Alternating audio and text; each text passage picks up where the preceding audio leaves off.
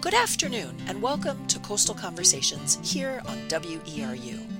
We explore issues facing Maine's coastal communities through dialogue with people who live, work, and play on our coast.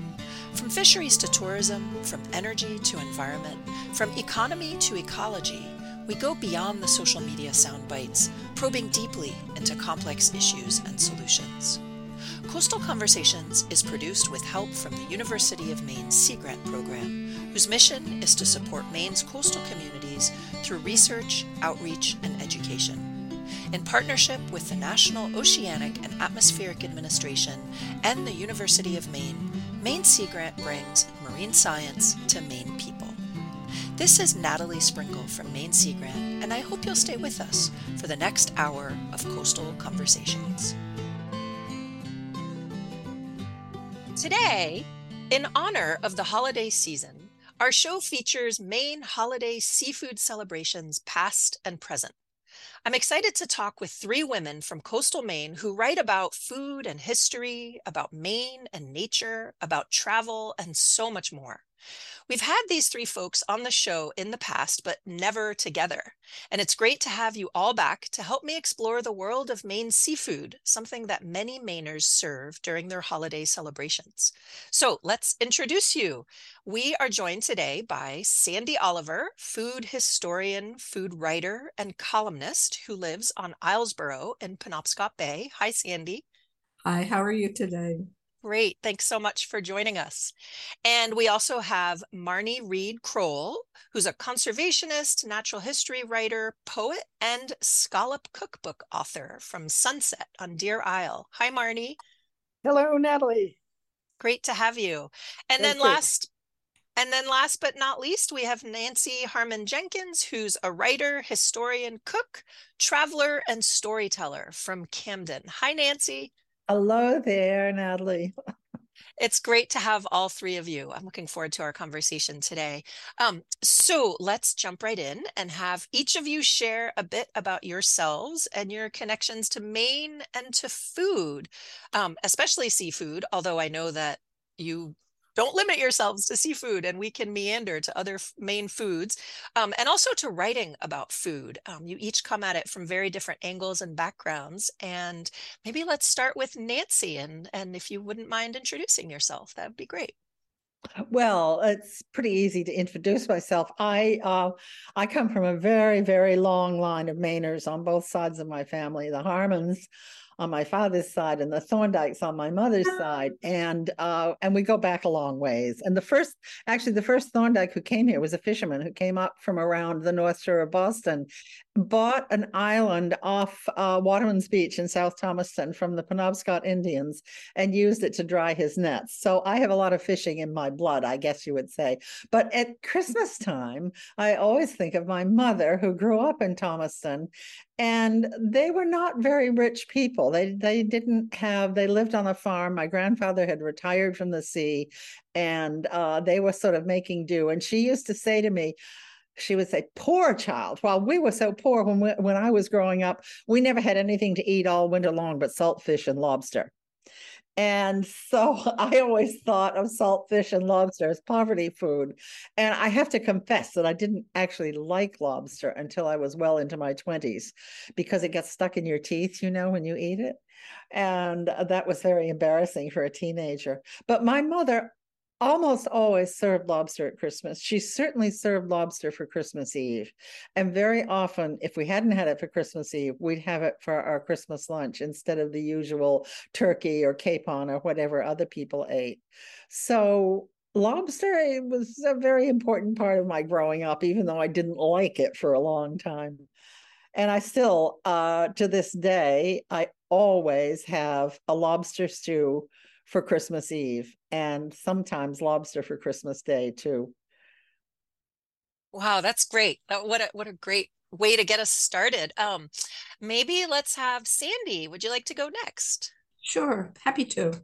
Well, I'm not from Maine, unlike Nancy, um, but I've been living here for 35 years, and I know something about it because of the opportunity I had to do some research on uh, the early food of New England. uh, including a large chunk on seafood and fishing and, and fishing history. Uh, so, uh, you know, I'm terribly interested in Maine's uh, fish and seafood habits. Um, and on Christmas Eve at this house, uh, it used to be that I would I would have um, oyster stew for our Christmas Eve supper. When I moved to Maine, I lived across the street from a lobster person, lobsterman, and so we made the shift to a lobster stew on on Christmas Eve. Now, unfortunately, one of one of my household members is allergic to seafood, so we've had to punt a little bit. I still make a, a I'll still make lobster stew, but I'm more likely to, or just as likely to make um, Swedish meatballs, which is part of our family's heritage. My grandmother was born in Sweden, uh, which we which we serve unaccountably um, with tomato soup. So that's so uh, on Christmas Day. However, we we do an all meat uh, extravaganza. No no seafood on the table at all. Great, thank you, Sandy and Marnie. How about you? I came here as a new bride 60 years ago married to an ecologist, and my graduate work was also in ecology. So I was very uh, active in our land trust. And that's relevant because when I went to Marsden Brewer, who raises farm scallops, he said to me, uh, Marnie, the trouble is people don't know what to do with these. And I thought to myself, well, since I know that they're good for the bay and they're good for our environment. And thanks to my husband's ecological research, I've traveled all around the world. I think I'll figure out what people should do with them. So Marsden gave me lots of scallops and I cooked them lots of ways, most of them based on tradition. And my husband taste tested them. And if they were good, I took their picture and put them in a cookbook. So that's my, and when I came here as a bride, uh, my a friend here was known as one of the island's best cooks, and she cooked for the cafeteria. And this Mrs. Small taught me how to cook. So the way I cook is Deer Isle tradition style because of that. That's great. Thank you, Marnie. Um, so thanks all three of you. Um, you each have really fun stories. Um, and and before I jump into the first theme that I wanted to explore with you, which was some of your perspectives on sort of the historical um, influences on our seafood and on our main main food whether they're way back in the past or in the more recent past in the case of of marnie you know joining up with a scallop farmer. Um, we weren't scallop farming you know two or three hundred years ago. So so that's going to be my first topic but i, I wanted to first take a minute. I know uh, I, i'm pretty sure each of you have um, published books and ha- and some of you have columns related to seafood and i just wanted to make sure we let our listeners know um, what the books are that you would like to tell people about and where they can access your work whether it's columns or that kind of thing so I have two recent books, not terribly recent, but the most recent books I have. One is called Virgin Territory, and it's about olive oil and uh, how olive made, why it's good for you, cooking with olive oil, choosing olive oil. And there's a lot of seafood in there because seafood and olive oil are kind of natural companions.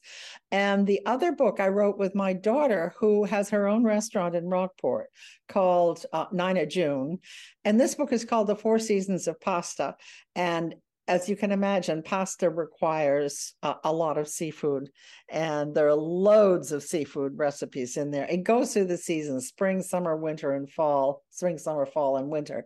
And um, and in I think in every season there have to be at least two or three recipes that feature seafood. But in addition to that, I've just started this year doing a Substack column and you can find it at nancyj dot that's n-a-n-c-y-j dot substack dot com. And i call it from the kitchen porch. And it's from wherever my kitchen is it's from the porch it's talking about food and and food gossip and recipes and what foods are in season and things like that. So there's a lot of seafood in that too. And in fact i'm probably next week going to put up this recipe my favorite seafood stew which is a lobster stew that comes from Sam Hayward, who I think is Maine's greatest chef and Maine's greatest cook, probably. And uh, he calls it Scotian lobster stew. I call it Maine lobster stew, but it's a really wonderful, and it is, it's more like a chowder because it's got potatoes in it too. It's a wonderful recipe. So that's my story. Great. Thank you. How about you, Sandy? Tell us a little bit. Sure. Um, the, er, the, my first book, which has a lot about seafood and food, uh, food history of early New England is called Saltwater Foodways, New Englanders and Their Food at Sea and Ashore in the 19th Century. Uh, it's out of print, but if you're interested in this kind of thing, you might want to find it at a library or get it on interlibrary loan if you don't have it, uh, if, if, your local library doesn't have it. Um, and just, you know, mesh yourself in some of the fascinating stories about how people viewed fish and seafood in the past um, it wasn't always as favored as it is now. And so it's, eh, you know, there's a deep and rich story associated with that. Uh, but most recently, uh, I wrote Maine Home Cooking, uh, 175 uh, recipes from down east Maine. And these were all based on my weekly column in the Bangor Daily News. Uh, and of course, there's seafood in that book and occasionally as well in the in the Bangor Daily News column, which is called Taste Buds, um, it appears variously, you know, sometime usually after Wednesday every week, sometimes not until Saturday. So um, that's those are my primary venues at, at, this point, though I also write Journal of an Island Kitchen for the Working Waterfront, published by Island Institute. Great, thank you, Sandy. And Marnie. My writing career began writing about life on our farm on the edge of the Adirondacks because my husband was teaching at St. Lawrence University and we would come to Maine in the summertime. And my second book was about great blue herons the Times books published um, the idea of migration that our birds go from here down to the as far as Trinidad, and we need to be concerned, therefore, about both ends of the migration for anim- various birds. But and I wrote columns in newspapers both where I lived in the winter and here the summer. And but more interesting, of course, is the book that I did with Marsden called Farm Scallops, the whole story. And that's available on Marsden's website, which is www.pennbayfarmscallops.com. So that's an interesting website to go look at, which shows you pictures of how Marsden does it. And he made a trip to Japan. So you get pictures of how people did it in Japan because most of the there they're way ahead of Maine in doing this wonderful uh, way of adding to our seafood that are available in an ecologically sound way. Can I interject something there too? I think that Marsden scallops uh, can be sold with the roe attached. Is that right, Marnie? Yes, Actually, what's interesting is basically around the world, people, wherever there's seawater, grew or caught scallops. Uh, Spain is particularly good on this, but about a little over 100 years ago, around the world, everybody seemed to simultaneously overfish their scallops. So there was sort of a break in the chain. But the people who caught on to how to do it at a better scale with Japan and off Scotland and Ireland. And so it's seeing a resurgence of doing it right this time. And that means that uh, I had to look at what were traditional seafood combinations and try them out with the whole scallop. And what you are seeing, they call it roe, whether it's the female product, which is red, or a pinkish version, which is the male ones. And when they get to be that right age to, to form those sexual products, which they then disperse into the sea, which they call spat. And then the our scallop farmers can just go out with little nets and and the scallops will settle into the mesh bags and then they take those back and put them in the safety of a lantern net or something like that uh, so that the crabs and other things can't get can't get at them. They live a very good life feeding off of what's naturally in the bay, and package their excrement in a way that makes good food for what lives on the bottom of the bay. So that makes it a win-win uh, situation for everybody, particularly for us, because those farm scallops taste a little different. They have a different product, a different. They, they have a, a an umami effect, which the straight muscles don't. The muscle, which is the adductor muscle, that's what you're used to eating in scallops in the winter, doesn't have that to the extent that the whole, whole farmed uh, mussels scallops do. So it's an exciting thing coming to cooks in particularly in Maine with Marsden and a few other people who are now taking it up uh, are most interested first in feeding Maine and keeping up our sea coastal economy. And um, that's clearly kind of a, a, newer influence in our seafood world. Um, let's take a step back and and Sandy, can I um, can I ask you to just kind of share a little bit some thoughts around um, uh, some of the earlier days in New England, what people were eating related to seafood, what what place did seafood have in early colonial living? Let me just start that by saying that one of the reasons we prize seafood these days is because it's low fat, it's rich in good minerals and vitamins, and I mean, all that good stuff. It's great food, lots of protein, not much uh, fat. Um, but that very reason, the fact that this is a low calorie food as a general thing until you dump a lot of sauce on it, um, is that uh, that it was too low in calories for an awful lot of people who were living in cold houses, working hard, building stone walls, taking down trees, doing all their laundry by hand, um, you know, chasing their numerous children around the yard. You know, it was very hard. It was hard work to live in the 1600s, the 1700s, and uh, it doesn't it doesn't get a little easier until the 1800s. But um, uh, so people preferred a, a food that had a little more caloric punch.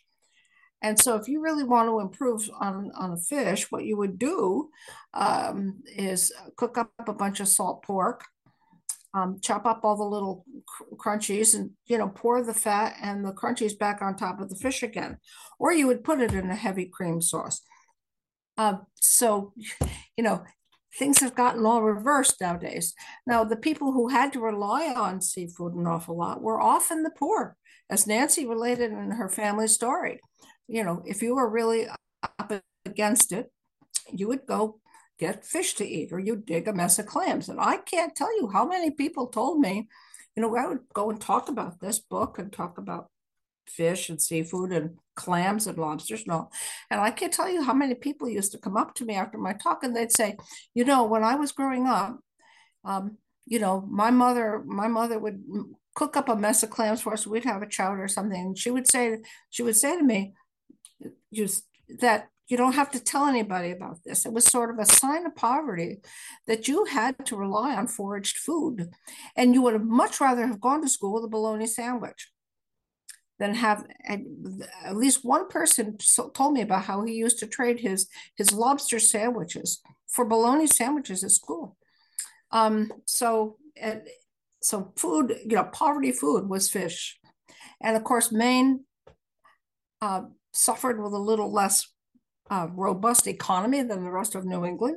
So we we clung to a lot of our fish eating habits here, and of course, people liked it. Uh, and the, the tip off on that turned out to be when I compared provisioning lists for vessels in uh, southern New England with those of Maine vessels.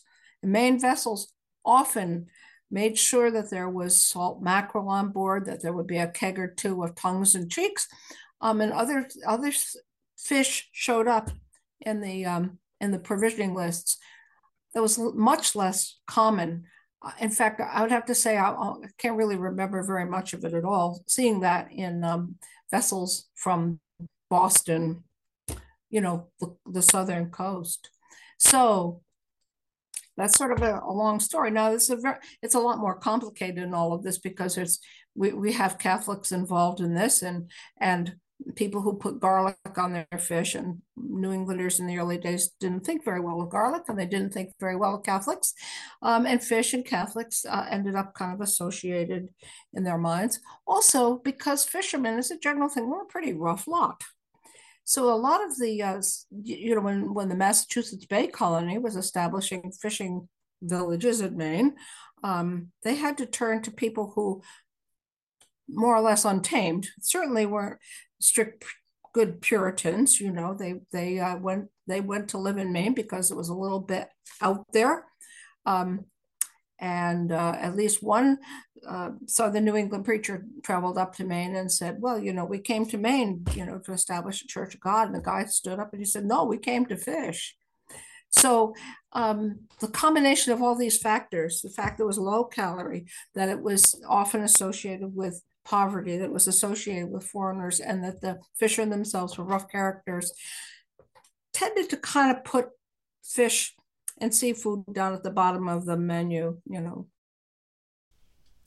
That was Sandy Oliver, a food historian, food writer, and columnist from Islesboro in Penobscot Bay. If you're just tuning in, you're listening to Coastal Conversations with me, your host, Natalie Springuel, from Maine Sea Grant on WERU Community Radio at 89.9 FM and streaming online at weru.org. Our show today is all about Maine holiday seafood celebrations, past and present, and I'm joined by three guests who are sharing stories and recipes and perspectives about Maine seafood just in time to whet your appetite for the holidays. Speaking before Sandy Oliver was Marnie Reed Crowell, conservationist, natural history writer, poet, and scallop cookbook author from Sunset on Deer Isle. And our third guest today is Nancy Harmon Jenkins, writer, historian, cook, traveler, and storyteller from Camden. Before we turn back to our guests, I wanted to let you know that today's show was pre recorded, so we're not taking any calls. Here's Nancy Harmon Jenkins. I think if we go back to the original inhabitants of Maine, we find that seafood was tremendously important and it was it was harvested it was smoked it was dried it was preserved because throughout the winter when the woods were full of snow and it was too difficult to get out and try and and, and get a deer or a muskrat or a squirrel you had that salt dried smoked fish to keep you going and that's uh you know that's something that i i'm always amazed at how uh, indifferent the european settlers were to what was going on here already. There i know that there are excavations on i think it's north haven it might be Vinalhaven that uh where they have dug up the bones of tremendously large swordfish that were the leftovers of some kind of of indigenous feast that took place there.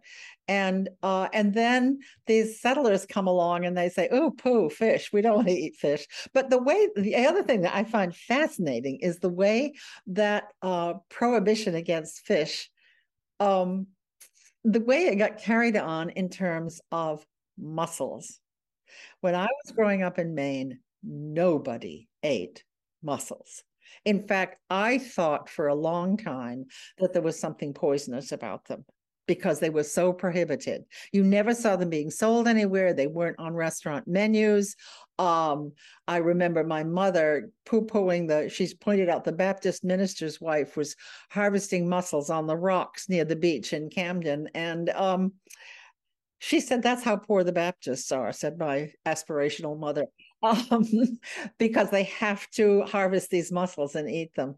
And even in the 1970s, friends who moved here from other parts of, of the states or other parts of the world were astonished at the proliferation of mussel beds and the fact that nobody was harvesting them. They were they had a reputation for being, I think the word a lot of the cookbook writers wrote was sweet, sweetish. And they didn't they didn't like that. But there was you know, well, of course, mussels are, can be adversely affected by red tide. And so it may be that some people did get sick when they ate mussels. And so that just reinforced everybody's idea that it was a bad thing. But, you know, speaking about the Abenaki and the uh, and the others who are fishing in the Maine, yo, uh, the middens, if you've never been to a, a and visited that enormous oyster midden. It's an astonishing thing to see. And it's not even all there anymore because they harvested, they were digging it out and using it for uh, lime for fertilizer and all that. Um, but I know here on Islesboro, there's lots and lots of these little shellfish middens where um, the Native Americans came down the Penobscot River and landed on Islesboro, spent the summer here, doing exactly as you were describing, fishing and and um, and eating and all, and then going back up the river for the for winter, and then the great alewife feasting every spring too. The the, the Native Americans flocking to where wherever they could catch numerous quantities of of alewife. Um, really impressive. Marnie, you were about to say something a minute ago. Yes, I was going to say that the insights of Nancy and Sandy are very interesting, eh, but a, a, an amusing little sideline is that in 1960s, we were taught how to get those mussels, but nobody would admit that they ate them. this, this notion of, of what you fess up to and what you actually do are not quite the same, but it's also worth mentioning how plastic our food habits are. And the reason I bring that up is it has to do with Japan, because shortly before World War II, a Japanese professor managed to unravel some of the secrets of umami. Now, that's a word which recent, recently has gotten very popular. Well, it turns out that it, the, uh, the the muscle that we're used to eating, the adductor muscle, which holds mussel shells together, is not all that different from the tail muscle in the lobster. It's, a, it's a just solid batch of muscle. Whereas, and that's M U S C L E, I'm saying.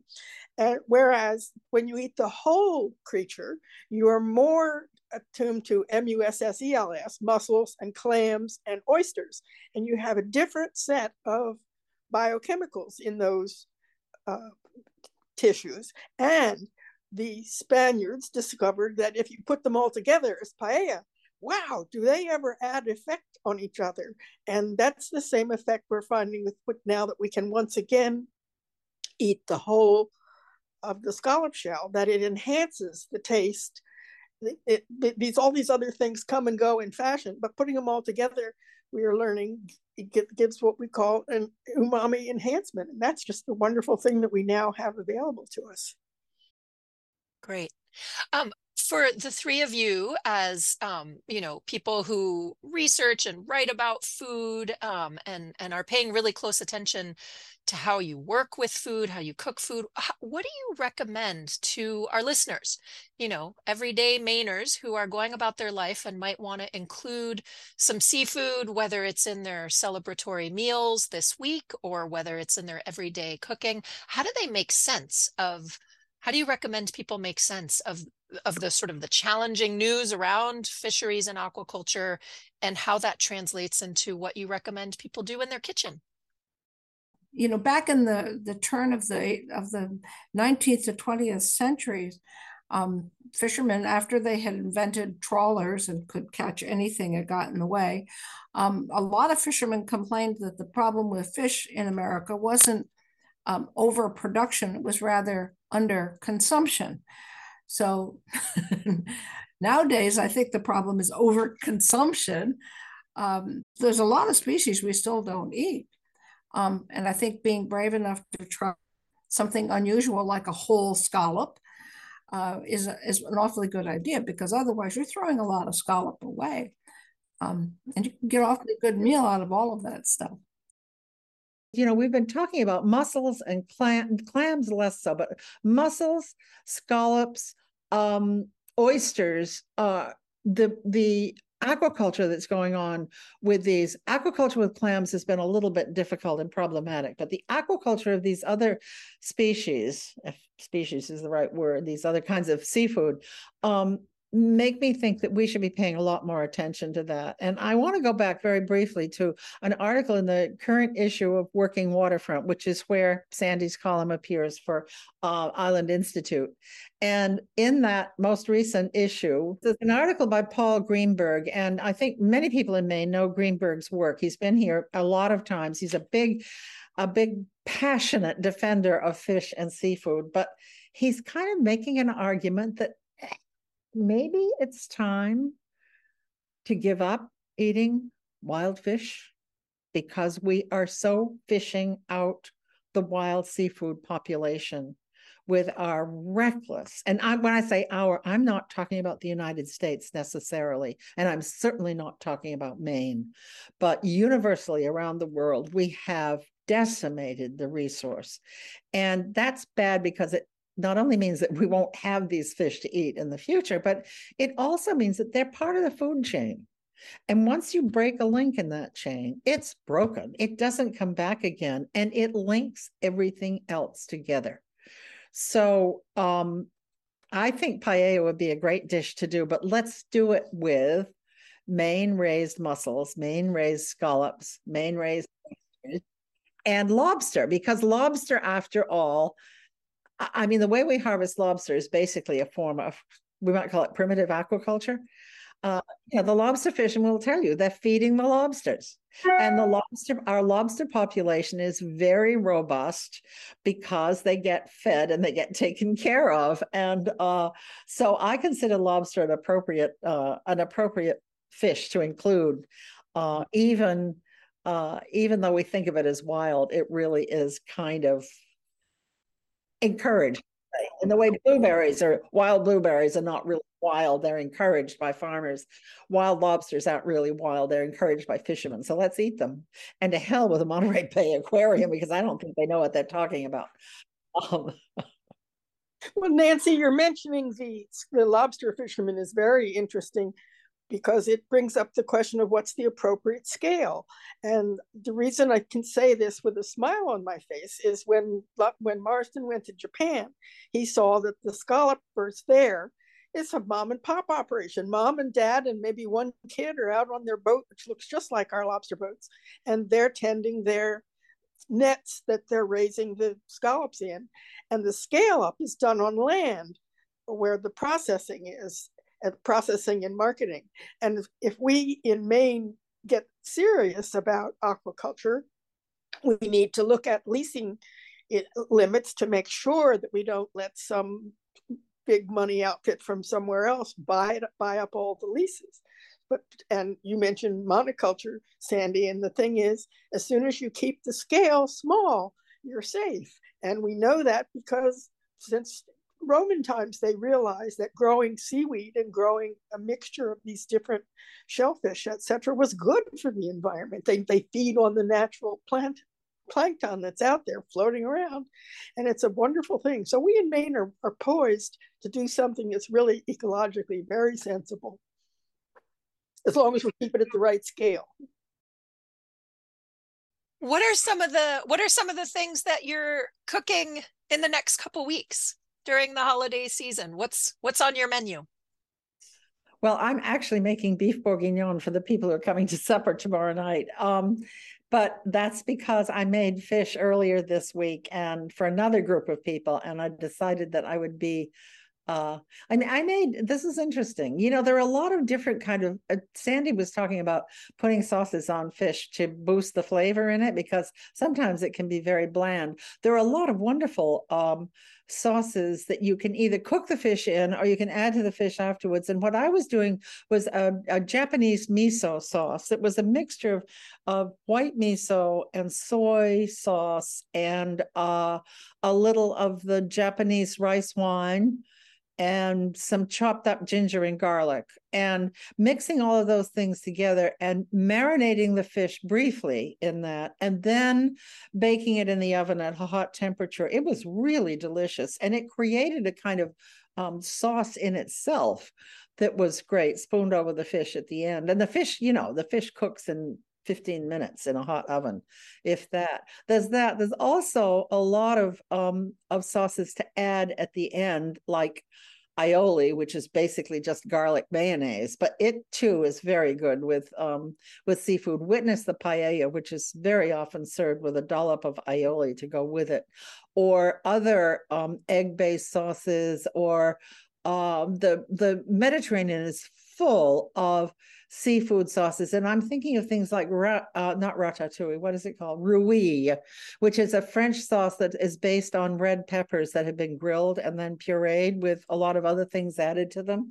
And it just, you don't smother the fish in it you add it to the side of the fish and it is uh, it's delicious and it makes that that haddock shine in a way that it didn't before when it was on its own. Oh, just a simple mixture of really good extra virgin olive oil and lemon juice and a little chopped, finely chopped garlic.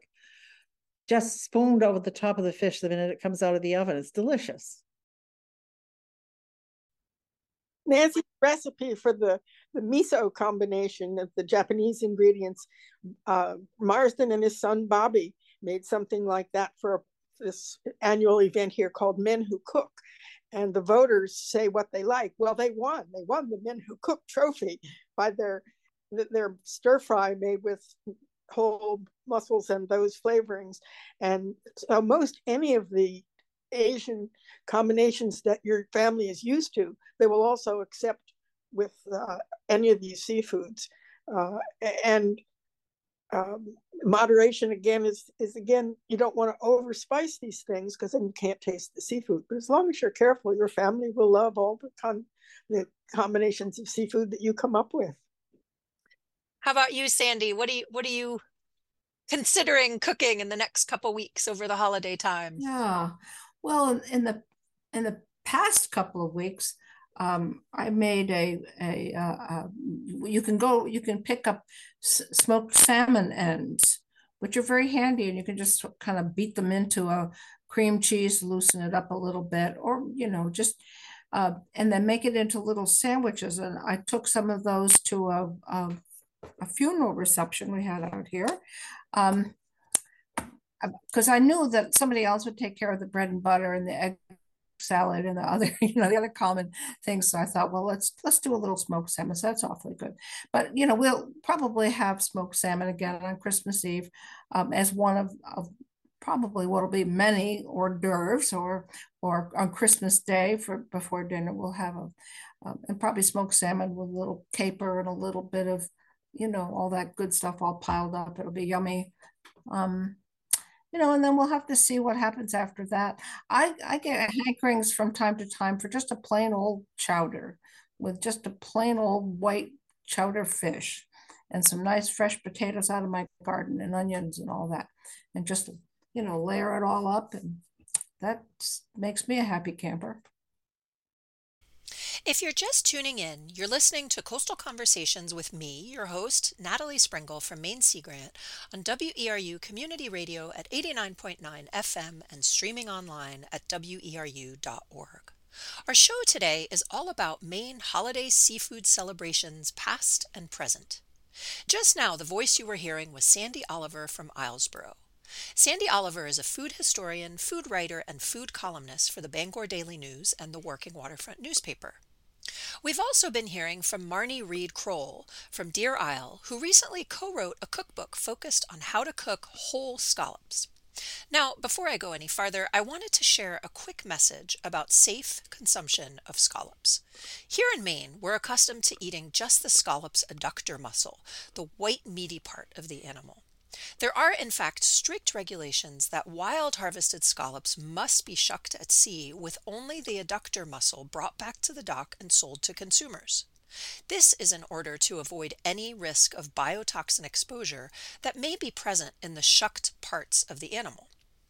If you want to experiment with cooking and eating whole scallops, it's absolutely critical to buy them only from a certified dealer whose operations are rigorously monitored. Okay, our third guest today is Nancy Harmon Jenkins, a writer, historian, cook, traveler, and storyteller from Camden. And before we launch back in, just a quick reminder that our show was pre recorded today, so we're not taking any calls. I had just asked my guests for cooking recommendations for people who are just getting started in the kitchen with seafood. Here is Nancy Harmon Jenkins. Well, I recommend, first of all, that they don't overcook the seafood. That's that's the biggest problem that just about everybody has is overcooking it. And that holds for everything from swordfish to haddock to clams to oysters, whatever. Actually, oysters are better raw than they are any other way. Scallops are awfully good raw too.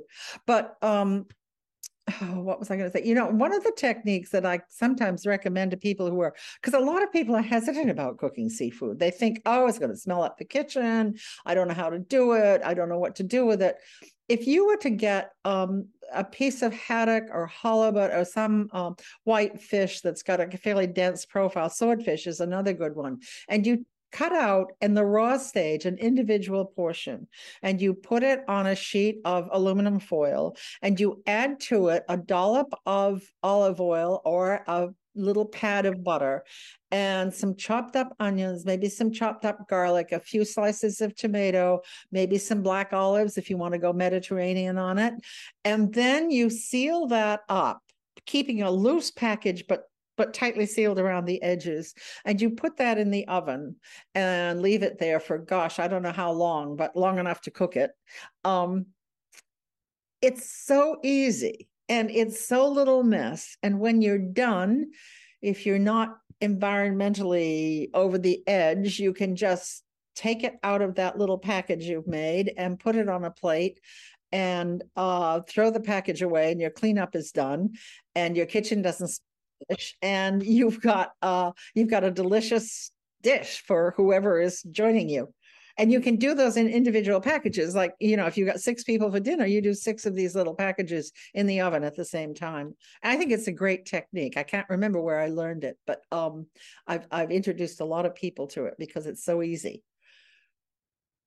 The way uh, this is marnie the way i would tell people to get used to whole farm scallops is in the summertime can't get the adductor muscles uh, you can be rest assured that the testing to make sure that there aren't red tide and other poisonous issues are not there because they're very carefully tested. I would suggest that you either put them on a grill or in your broiler pan or just plain steam them in a pot just until they pop open. Now that's a very little bit.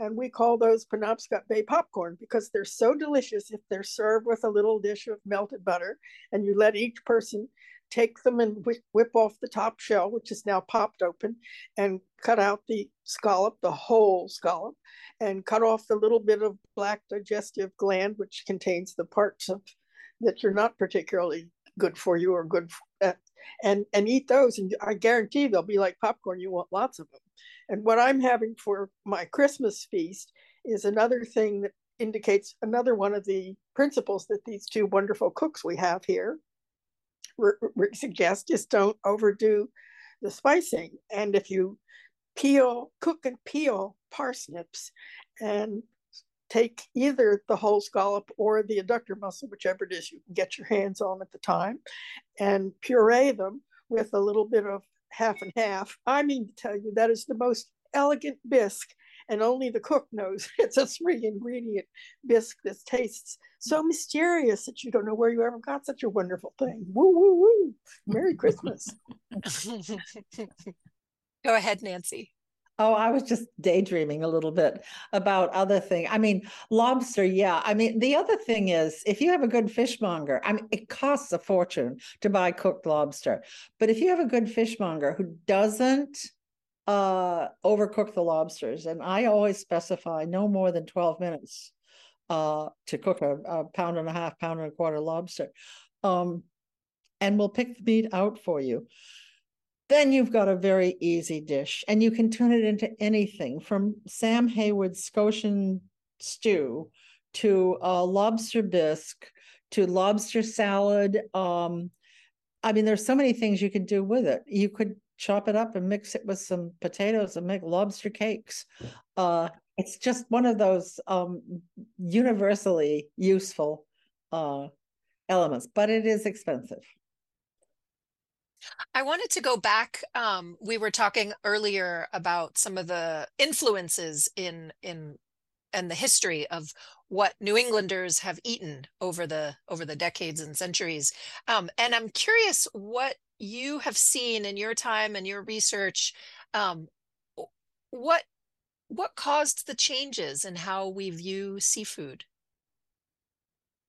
what caused the changes today it's i think it's very easy to look to all of the nutritional information that's coming in about the importance of seafood in a healthy diet. People want to eat seafood, but a lot of people just don't know how to do it. So they open a can of tuna fish and yeah, that's seafood or can of sardines, even better. Um, and so I think restaurants in particular have become much more in tune with the demand for seafood. Now we've always had seafood restaurants in in Maine, but a lot of times they've just been the place you go to for fried clams or uh, a lobster salad or something like that, but not where you go for any kind of imaginative seafood. I'll tell you, my daughter serves mackerel at her restaurant. I bet there are not a half dozen restaurants on the coast of Maine that serve mackerel because it's still considered a trash fish and nobody understands what a glorious piece of seafood it is. Um, so you do have that part. You do still have these places that you know everything is fried. Uh, the fish is fried. The clams are fried, et cetera, et cetera. Um, but I think it's you know, partly it's the new people who moved here, partly it's the tourists who come in the summertime. Not all of them are looking for a lobster roll. Some of them are actually looking for really good seafood. And um, and so you've got these influences coming from all directions. One of the things that, and Sandy could comment on this, I was asked a couple of years ago to talk about what Mainers were eating for fish 100 years ago or maybe it was 150 years ago. And i did some research. And was uh, i was interested in the fact that they found these giant swordfish bones out on the islands. And so i went over to bowdoin where they have this remarkable collection of historic cookbooks from uh, the 19th i think it may even be a couple of manuscripts from the 18th century there. You don't find swordfish mentioned at all and you go through decade after decade after decade and there's no swordfish. And i don't know why. I don't know whether the swordfish you know because fish as you know natalie are are very um, migratory whether they migrated away for some reason or whether there was a feeling that swordfish was servants food or prisoners food or something. I just don't know. But then all of a sudden and i think really I would guess it's kind of post World War II. Swordfish suddenly starts to pick up. And that's not just in Maine, that's nationally. It's one of those things that I can't I can't explain it. I just I just observed it, but I can't explain it. Sandy, do you have a take on that? Well, I'm wondering if, if, if swordfish is kind of a challenge to, to uh, catch. True as a tuna. Nobody ever caught tuna here back then either. Nobody ever ate tuna. Tuna was really considered trash fish. Yeah, it didn't really catch on. Uh, the some of the earliest references I saw to tuna eating were, say, in Boston, um, where people were observing that the Italians who settled in North Boston were were using tuna fish. Yeah, and that doesn't catch on until it becomes canned, and then it's then it's marketed as chicken of the sea um, so, you know, uh, that that might have something to to do with it. I mean, mainly people didn't eat fish because it wasn't meat. We ate fish every Friday. We weren't Catholics, but we ate fish on Friday. I suppose because Friday was the day the fish shop in town had the freshest fish yeah, that's how the Protestants got caught eating fish on Friday. Because if you wanted good fresh fish, you had to get it then. If you wanted to wait to Saturday to prove that you weren't a Catholic, um, you know, that was maybe too late because it would have been caught on Thursday. So tricky business. That's so interesting. And and Sandy, what what have you noticed in terms of what some of the transitions were that caused the the changes in our perception of of seafood and our interest in seafood? Yeah, I I think one of the things is that there's one of the movements that I that I observed in the in the 18 in the 1800s is a, a move towards increased refinement and gentility on the table. And fish, you, you know, I don't think fish was presented as often filleted as it has been in later years. So that a fish was more likely to appear on a table whole. Um, in fact, when cod were still really large, one could prepare a cod's head, put, that on the table, and there would be quite a lot of fish meat attached to that head. Um, but increasingly through the 1800s, people didn't want heads on the table, certainly didn't want eyes on the table. And so whole, you know, whole fish gets kind of relegated in more recent times to, you know, great festivity, like, uh, for example, a wedding where you have poached, you might have a poached salmon and it's decked out beautifully with overlapping cucumber slices to look like scales and a and a nasturtium planted firmly over the the fish's eye so nobody knows what there is underneath it so um, yeah, there's there's a little bit of that um, the, the reason I got tipped off to that was because I found a recipe in the later 1800s that said, be sure to take your bones out of the out of the fish that you put into chowder. And I thought, oh, this this would indicate a change of habit that that that um, the fish was put into the chowder pot more or less in chunks, whole chunks, and you were either you would either chomp the bones up or you would spit them out. You know, the difficulty of eating fish and having to be careful not get, you know, not end up getting choked on a bone may have something to do with it. I, I think it's a really good question, and I, it probably is going to need a lot more research to try to tease out some of the reasons. I'm going to make a prediction. I think the big new change is the internet.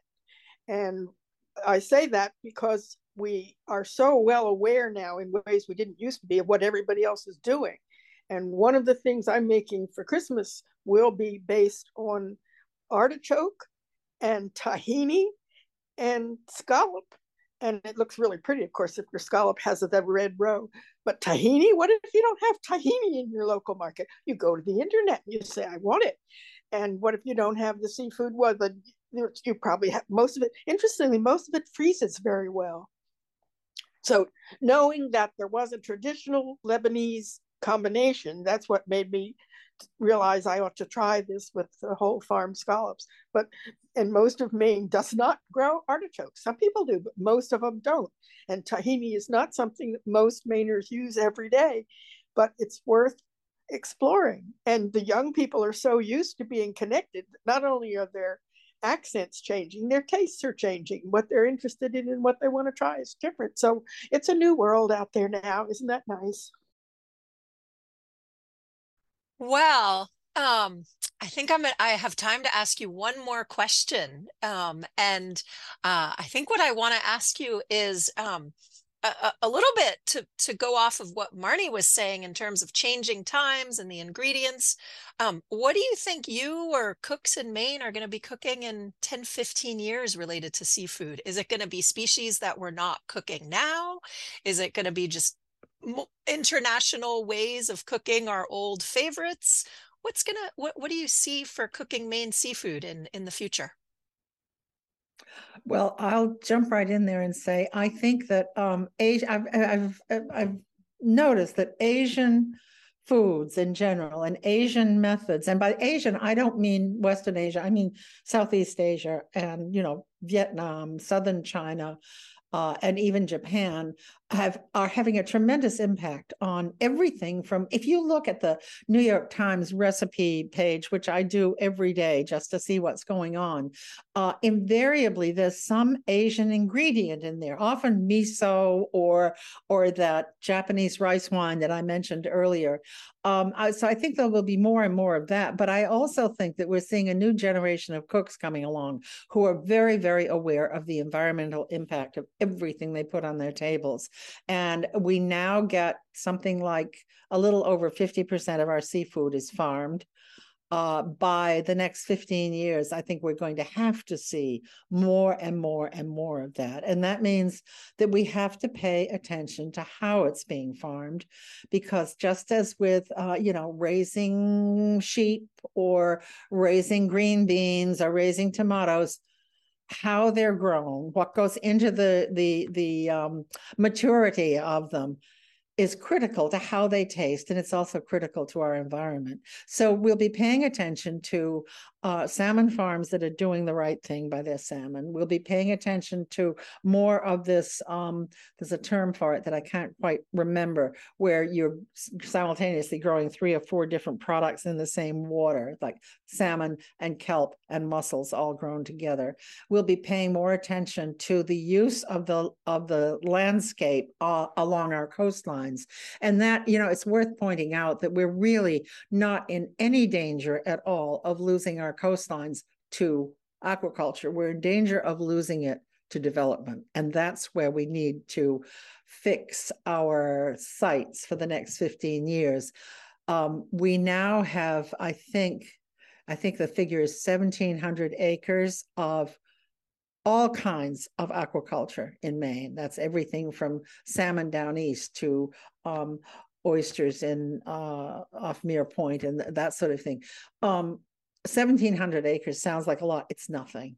But development and the threat of losing our coastline to big scale development is a real problem. And that's where I'd like to see our cooks paying attention to that as they continue to support aquaculture and well farmed fish.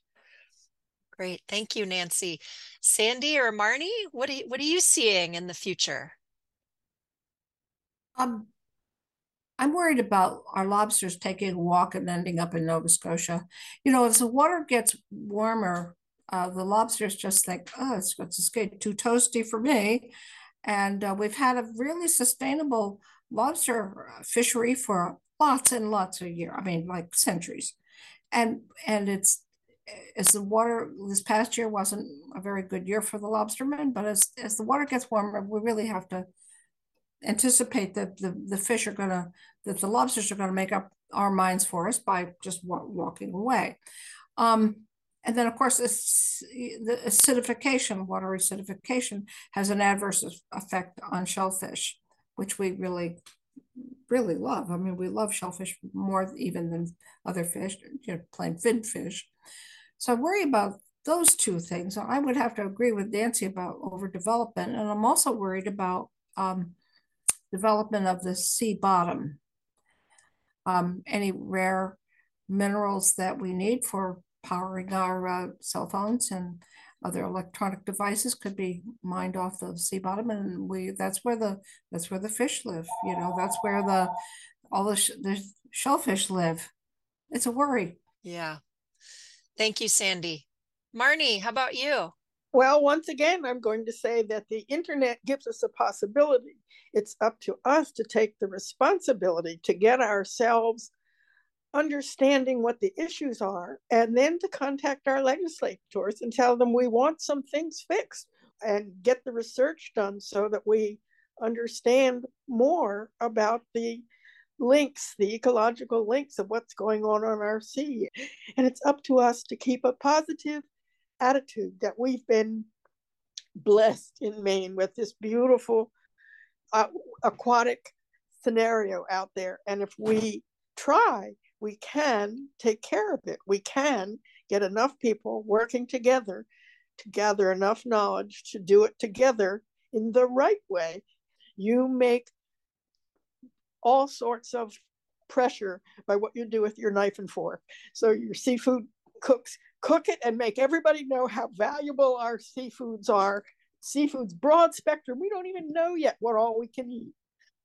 Wow, thank you so much. That's a that's a good note to end on. Um, we've we're out of time, so we have to wrap it up. But I wanted to thank all three of you so much. Our guests today were Sandy Oliver, food historian, food writer, and columnist from Islesboro in Penobscot Bay. Marnie Reed Crowell, conservationist, natural history writer, poet, and scallop cookbook author from Sunset on Deer Isle and Nancy Harmon Jenkins, writer, historian, cook, traveler, and storyteller from Camden. Thank you all so much. Coastal Conversations is produced with support from the Maine Sea Grant Program at the University of Maine, bringing marine science to Maine people. Join us from 4 to 5 p.m. on the fourth Friday of each month. The Coastal Conversations theme music of Following Sea was composed and performed by Paul Anderson. This is Natalie Springuel from Maine Sea Grant, host of Coastal Conversations, wishing you a good weekend.